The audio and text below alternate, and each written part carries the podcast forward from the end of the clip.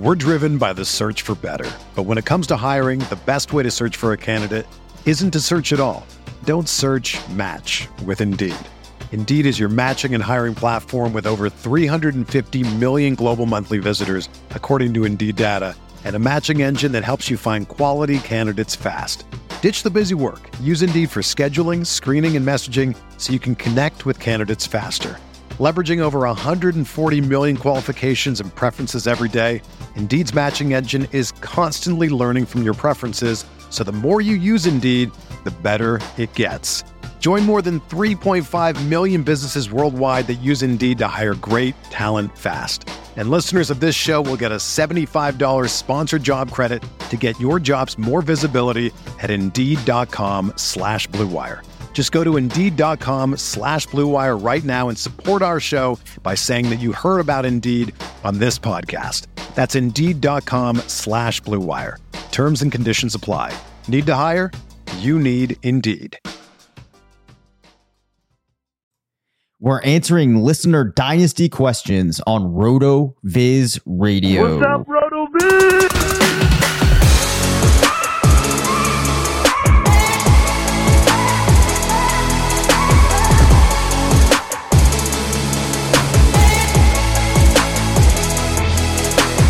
Welcome into the RotoViz Fantasy Football Show. I'm Dave Caban alongside Curtis Patrick. We are two of the owners here at RotoViz. I'm getting fired up, Curtis, because before we even got on the air tonight, I was deep into some research for the rookie guide that will be dropping soon. I get to chop up some football here with you now. How are you doing? Great, man. It warms my heart to hear you talking about your, I assume you're talking about your breakaway rush stuff. I am, yes. That's been in our rookie guide the last couple years. That stuff's just absolute gold. You do a great job at presenting it. And, you know, I think in this year's rookie running back class, there's a couple very familiar names at the top from Devy circles and even just from the general college football fandom that might be recognized. But then beyond that, I think there are some other interesting names. I'm really curious to see what your research shows. And yeah, this is the initial rankings week for our ownership team and also Travis May, a big part of our guide. So it's going to be a fun weekend. We've got to get our rankings summit scheduled. Yes. So I have to make sure that I nail this stuff down and get through these rankings. But, you know, it's easy to get distracted sometimes when you just start like looking through some of the results from past classes. Yes. Like I find myself like tonight, just like looking through 2014. I'm like, all right, like, wait, like I got to let go of that and focus here on the future. But that's cool. I mean, you're going back and, you know, observing, you know, how process, you know, may have played out. You know, the more years that go by, the more chances there are to revisit data and the, you know, data sample growing larger. That's just more information for us to consume. So definitely appreciate you doing that and looking forward to all of your content in the guide this year. Well, I appreciate that, but let's get to what we are here for tonight. And that is to answer some listener questions. Which, as we always say, we highly encourage everyone to send in any question that they have. And during the offseason, really can be on anything. Anything you have within reason, we will talk about on the show. Curtis is smiling, so you never know exactly what he's looking for. Let's get into it, man. All right. This first question is from Michael. I love this one. And normally I take the first crack at the dynasty questions. But I'm just curious what your initial response to this question will be. And then we can chop it up. So his question is, dynasty, PPR, Superflex PPR. I lost the first 5 straight games this year and I decided to tank. In 2022, I have the second and third overall pick. And I also have 4 first rounders for 2023. My team is actually solid with Jonathan Taylor, Terry McLaurin, Joe Burrow, Justin Jefferson, Noah Fant, and Travis Etienne. Should I play for the wins or go ahead and tank again? Now owning 5 out of 12 picks in the 2023 class. This is actually a solid team. So Dave, what's your response here? Well, my response here would be yeah, I do think that sounds like a pretty solid team. And I don't think that I would intentionally tank on this, because I have seen teams positioned far worse than this, or at least you would feel that way heading into the season, just kind of hit fire and turn things around. I've had a couple of teams with kind of similar makeups in the past where I thought that I would have to make a couple of moves for things to work out. But then it turned out that I had a couple of players on my bench that had been stashes that happened to hit that year. Was able to make a couple of smaller moves and things really came together. So that doesn't look like a tank type of team to me. The other thought that I had in here when this person said that they tanked, I'd be interested to understand exactly how they did it, because it looks like they still have many good players. So were they tanking by trying to ship off a couple of their key pieces, throwing away that year and building to the future? Because I think that might be the way. If I were going to try and tank this team, which I wouldn't, I would start addressing it. And some of that's based upon where the question goes after that. But I think that we're probably somewhat in agreement here. Yeah. I didn't read through the whole question. I have a feeling that the Michael was playing some games with the starting lineup equation here and purposefully tanking, which, you know, if there's no rules against that in your dynasty league, then it's not, if there's no rules against it, then it's legal. That's like you, that's not the way I would prefer to tank. You know, usually a super flex league, if I'm ready to tank and I've got, you know, veteran quarterbacks that aren't in that uber elite class, I'm basically trading away quarterbacks and not starting quarterbacks in the flex. Yep. And, you know, adding those in at the appropriate time. You know, just to answer this question specifically, though, that is a great core. You know, you're talking the overall dynasty running back one and Jonathan Taylor in the middle of his prime, and a team that now has defined his role. You've got, you know, a consensus top two dynasty wide receiver in Justin Jefferson, another, you know, high end wide receiver two and Terry McLaurin, a top six quarterback in Joe Burrow. And then you've got some upside plays with Noah Fant and Travis Etienne. So it's the makings of a good core, and you've got 7 first rounders over the next 2 years. What I'm probably doing here is I would like to play some of these picks out, but that I also like to convert them. I mean, this is a team I would love to go out and find a way to add Jamar Chase to this team. Just have Jamar Chase, Justin Jefferson, Joe Burrow. You've got the stack there, the Bengals, and then Jonathan Taylor. I mean, that team is filthy. Everyone will be shaking when they play you. And, you know, you've got a concentration of value at the top of the dynasty board. So with all the draft capital that you have, Michael, I think you can get this done. I would propose, you know, potentially trading either the second or third overall pick and a pair of your, you know, 2 of your first 5 rounders in 2023. You know, I think leading with an offer of a top 3 pick this year, along with 2 first rounders from the 2023 class, I think you're at least going to get the Jamar Chase owner's attention, especially in super flex format. It's going to depend on the condition of the team, but I would be willing to make that type of move when I own 7 firsts. And then what you're doing there is you're not compromising your future, because you're trading in the capital for a young piece, but you're also, you know, increasing your chances of competing this year. Maybe you can get this team to arrive a year early. So Chase isn't the only, you know, player that you could do this with. You know, I don't know who your QB2 is. You didn't think to mention it. That's another important piece. You know, perhaps you could move out of the 2 and 3 overall if that team is rebuilding and get a second elite quarterback. There's lots of different plays, but I would be exploring, you know, the rest of the bottom half of your league, and using those 7 picks, using 3 of those 7 picks to improve your team, whether that's just 1 elite player or, you know, 2 very solid players. That's the way that I would play this. Yeah, I mean, I think that makes sense to me, because one of the things to keep in mind here, too, as just a very blanket statement for anybody that started listening this year and hasn't heard us break down that much on Dynasty, those 7 rookie picks, if you keep all of them, the actual like return to your team that you're going to get out of them is not going to be likely as high as it's going to be if you're able to convert those into other measures, in this case being players, because you could pick 7 guys from a first round, you know, and only have a handful of them work out. It's something to keep in mind too. And then also when this team starts to develop, you know, trying to work in these seven guys, like into a core, might not be as clean as just getting two absolute studs if you're able to in some context like that. Anything else to add there, Curtis? I think the other thing that I would say, just to the tanking thing, I understand why people do it. It's just not in my blood. I can't tank. I just can't. I always try my best with every squad, every year.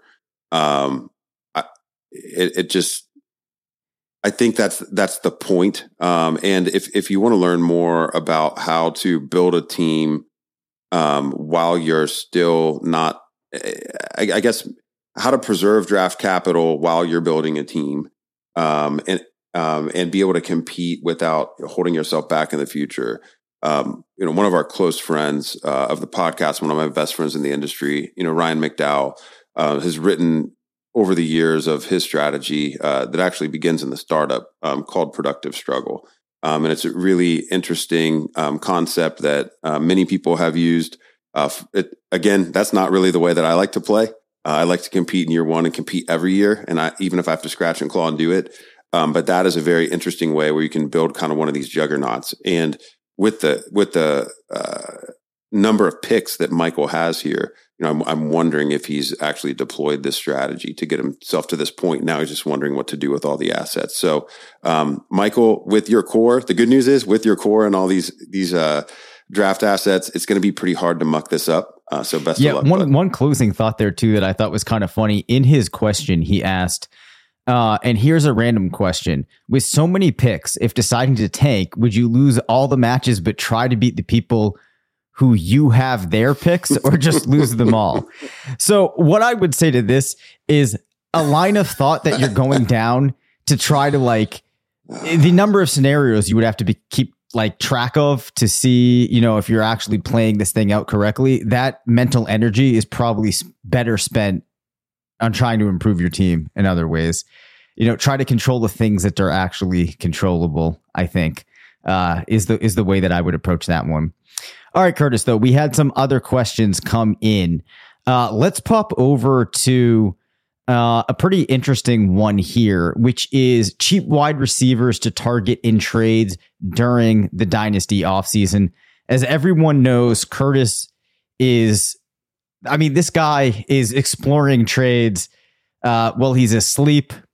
This guy's exploring them while he's driving in his car. He probably has some going on in the back of his mind while we record. So what do you have for us there, sir? Do you have anything in specific? Yeah, I've got a couple. So in the dynasty offseason, first off, the easiest players to trade for are the veterans. So it's the guys on the wrong side of the age curve, or people who are younger and maybe, produce at a wide receiver 3 level, but there's not much hope for them to go higher than that. People are going to have rookie pick fever.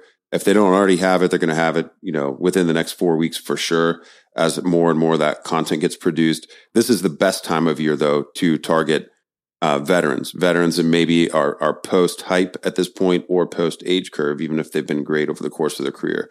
So a couple different types of profiles that we like to look at. Players such as Jerry Judy. They don't necessarily have to be Jerry Judy, but he's an example. Former high-end draft pick in a situation where he disappointed in the year that he was supposed to pop. It was supposed to all come together this year. Only able to play 9 games for various reasons, but his quarterback situation is sure to improve next year. The Broncos are going to have to do something here, and I'm not sure that it would take a first to get Judy at this point. I think that you might be able to do it cheaper.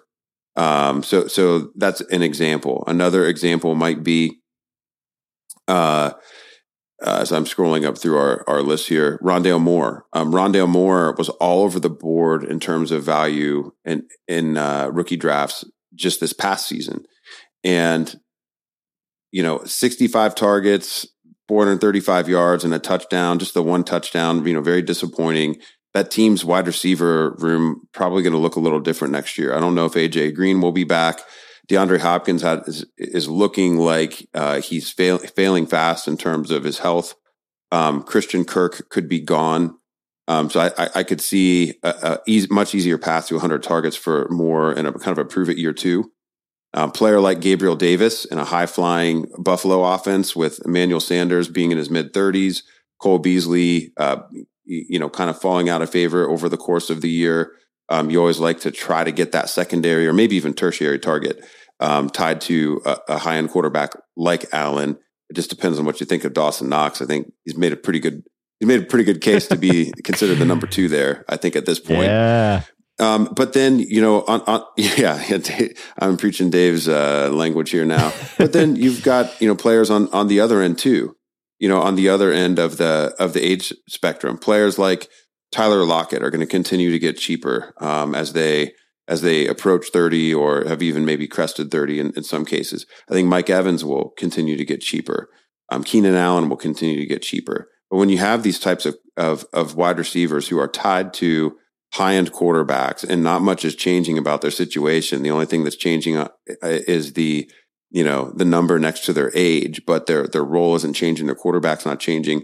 Those make for intriguing buys because at the end of the day, the point is to win your dynasty league. We want to, ideally, we'd like to win our dynasty league and have the most valuable team.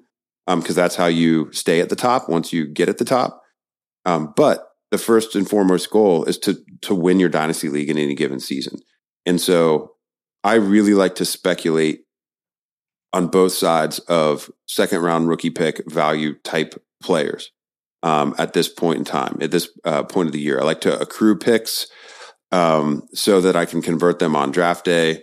But I also like to trade that type of pick, or, you make a trade where you give up your first and you try to get one of these players along with a second coming back, and then you just use those seconds. We know in super flex leagues in particular, the second round rookie picks have a little bit extra value versus a traditional 1QB format, especially if you're also playing tight end premium.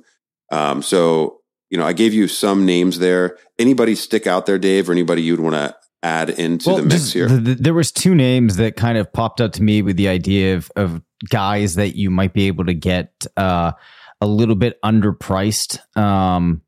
And one is a player that we mentioned before. And you really have to explore things on this because it's possible that the manager that has this player on their team would feel differently. But I think Hunter Renfro is still a player that might go underpriced. Of course, there could be some changing things there. Going to be some shifts in that organization, most likely. But Hunter Renfro could be a player that you could get at a reduced rate that might be interesting. And then the other one too, Van Jefferson, I would throw out as well. Because I think that what we have seen with how solid the Rams have been, if the window of opportunity opens for him, he's able to do pretty well with it. It's not exactly sure, what his role will be, if Robert Woods returns next year, what happens with OBJ. Of course, you'll have Cooper Kupp there, but I think that Van Jefferson is another guy that I would keep in mind. I'm not exactly sure that those fit entirely into the mold of what the question was asking for, but at just like when I first opened up our dynasty rankings and started looking through, those were two names that kind of popped out to me.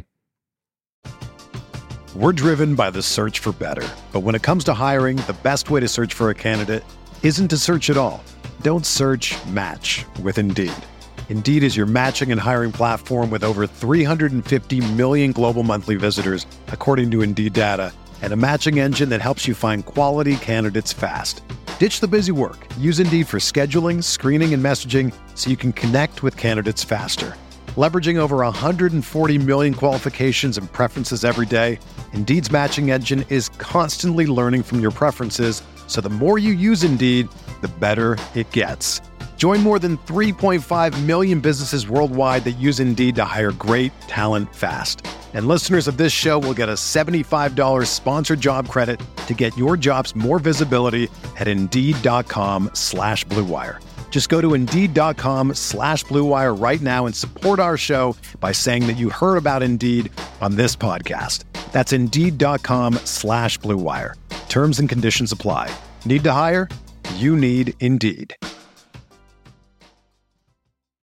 When you need mealtime inspiration, it's worth shopping Kroger, where you'll find over 30,000 mouthwatering choices that excite your inner foodie. And no matter what tasty choice you make, you'll enjoy our everyday low prices, plus extra ways to save, like digital coupons worth over $600 each week. You can also save up to $1 off per gallon at the pump with fuel points. More savings and more inspiring flavors make shopping Kroger worth it every time. Kroger, fresh for everyone. Fuel restrictions apply.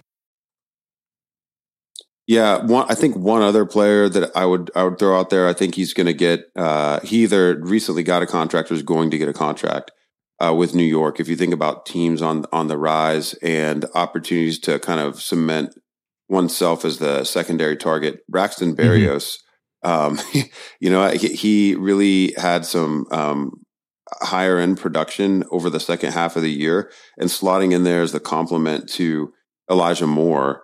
If Zach Wilson were to take a step forward, and that's another way to play this, by the way, and actually brings another name to mind for me, getting some young underperforming quarterbacks that could take the step in year two, trying to get some of those pieces. But Berrios, I think, is a guy that could take a step from 64 targets into that 85 to 90 range, kind of being a flex-worthy player on a week-to-week basis next season.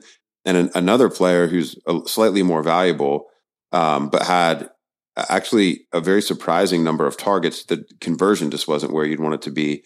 Finished the season as wide receiver 26, if we're just counting raw PPR. It just fell short of a 200-point breakout in his second season here. Darnell Mooney, 195 PPR. If Justin Fields were to take a step forward under a new coaching regime, Mooney could skyrocket from 124 targets, maybe in that 140, 150 range, score another touchdown or two. He had a meager touchdown rate with just, four touchdowns on 124 targets. There's multiple ways he could step forward. And that's another type of player to go after. So I'm not so sure that Mooney would command anything more than, a second round rookie pick in a super flex format. Wow. But okay. Another way to speculate, especially, when you get the young player for the cheap price. Got it. Yeah, definitely no disagreement from me there. Another interesting question that came through, Curtis, and I have not fully had time to process what my response would be in light of the fact that we saw this player for the first time this week, for the first time in quite some time, and that is Cam Akers. And the question is, where does he fall in dynasty rankings? So I've opened up our Superflex tight end premium PPR rankings here, and I am going to look at what we have for running backs, and then you tell me, Curtis, I'm going to say a couple of names and tell me if that feels like it's even in the range. So Derrick Henry, Dalvin Cook, Nick Chubb. Akers feel like he's in that range. Not for me. Okay, yeah, me either. I think I would take the 1 year sure thing. Not that anything is ever sure. Those other guys are getting a little longer in the tooth, but. Again, it kind of goes back to the situation's not really changing, and all three of them are good ones. He would be a step below that for me. Yeah, I think that he would for me as well. If we work our way down the list a little bit, what about a player like Antonio Gibson or David Montgomery? You think Akers slots into that range, or is there a chance that he's a little bit further back with a player maybe like CEH or AJ Dillon? I think this is the right range because we love the offense that he's in. There's going to be a lot of touchdown scoring opportunity. He's looked great. I'm still skeptical of the long-term, health post Achilles tear, but he's defied all odds to come back in 6 months, and it's possible he's superhuman. So I don't want to bet against this type of player, But we've had a couple seasons now from Antonio Gibson where. He's been dinged a little bit. It's been more minor stuff, but we haven't seen him take that massive step forward. With Cam Akers, at least there's the intrigue of never having gotten, the big volume before. We've seen Gibson be available largely, but not able to lock down the high volume role. I think Montgomery was another name that you mentioned. Montgomery's probably more valuable to a team from a production standpoint, but I think he's capped out on value. Whereas I think the fact that there is intrigue around Akers, the second that he shows something, he's going to be, far more valuable than Montgomery. And it's a little bit unfair, but that's part of the fun of Dynasty. Akers feels very much like J.K. Dobbins or Travis Etienne. I think you value him like those guys, guys that we were high on going into the year, and injuries, delayed the breakouts. The one that I wanted to ask you with Akers is Akers versus Saquon Barkley. What do you think? Wow. That one is really, really interesting. And at this point, I think it speaks more to just being down on Barkley, because, we've kind of reached the point where it's hard to, A, from a health perspective, B, from an age perspective, and then C, just from a production on the field perspective, view Barkley like we once did. So he's dropped a fair amount for me. I think in relation to Akers, oh boy, I'm going to have to say that I think they probably fall out in a similar range, at least without digging into this more. Like, I don't have a gut feel that really brings me either way. So if I'm forced to choose one, I probably then have to lean Akers just because of what could be. So actually, now I've talked myself into it now. I think my answer is Akers. Better offense, more potential there. I do think Akers is a great back. I'm not certain that we're going to see him be able to emerge as one of these players that's getting 25 opportunities per game.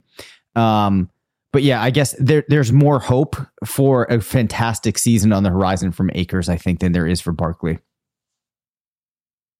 So just kind of get more specific with this, I've got Akers at my RB11 right now for startup drafts. I've got him tied with J.K. Dobbins there. So I guess it's, after that, it would be RB13.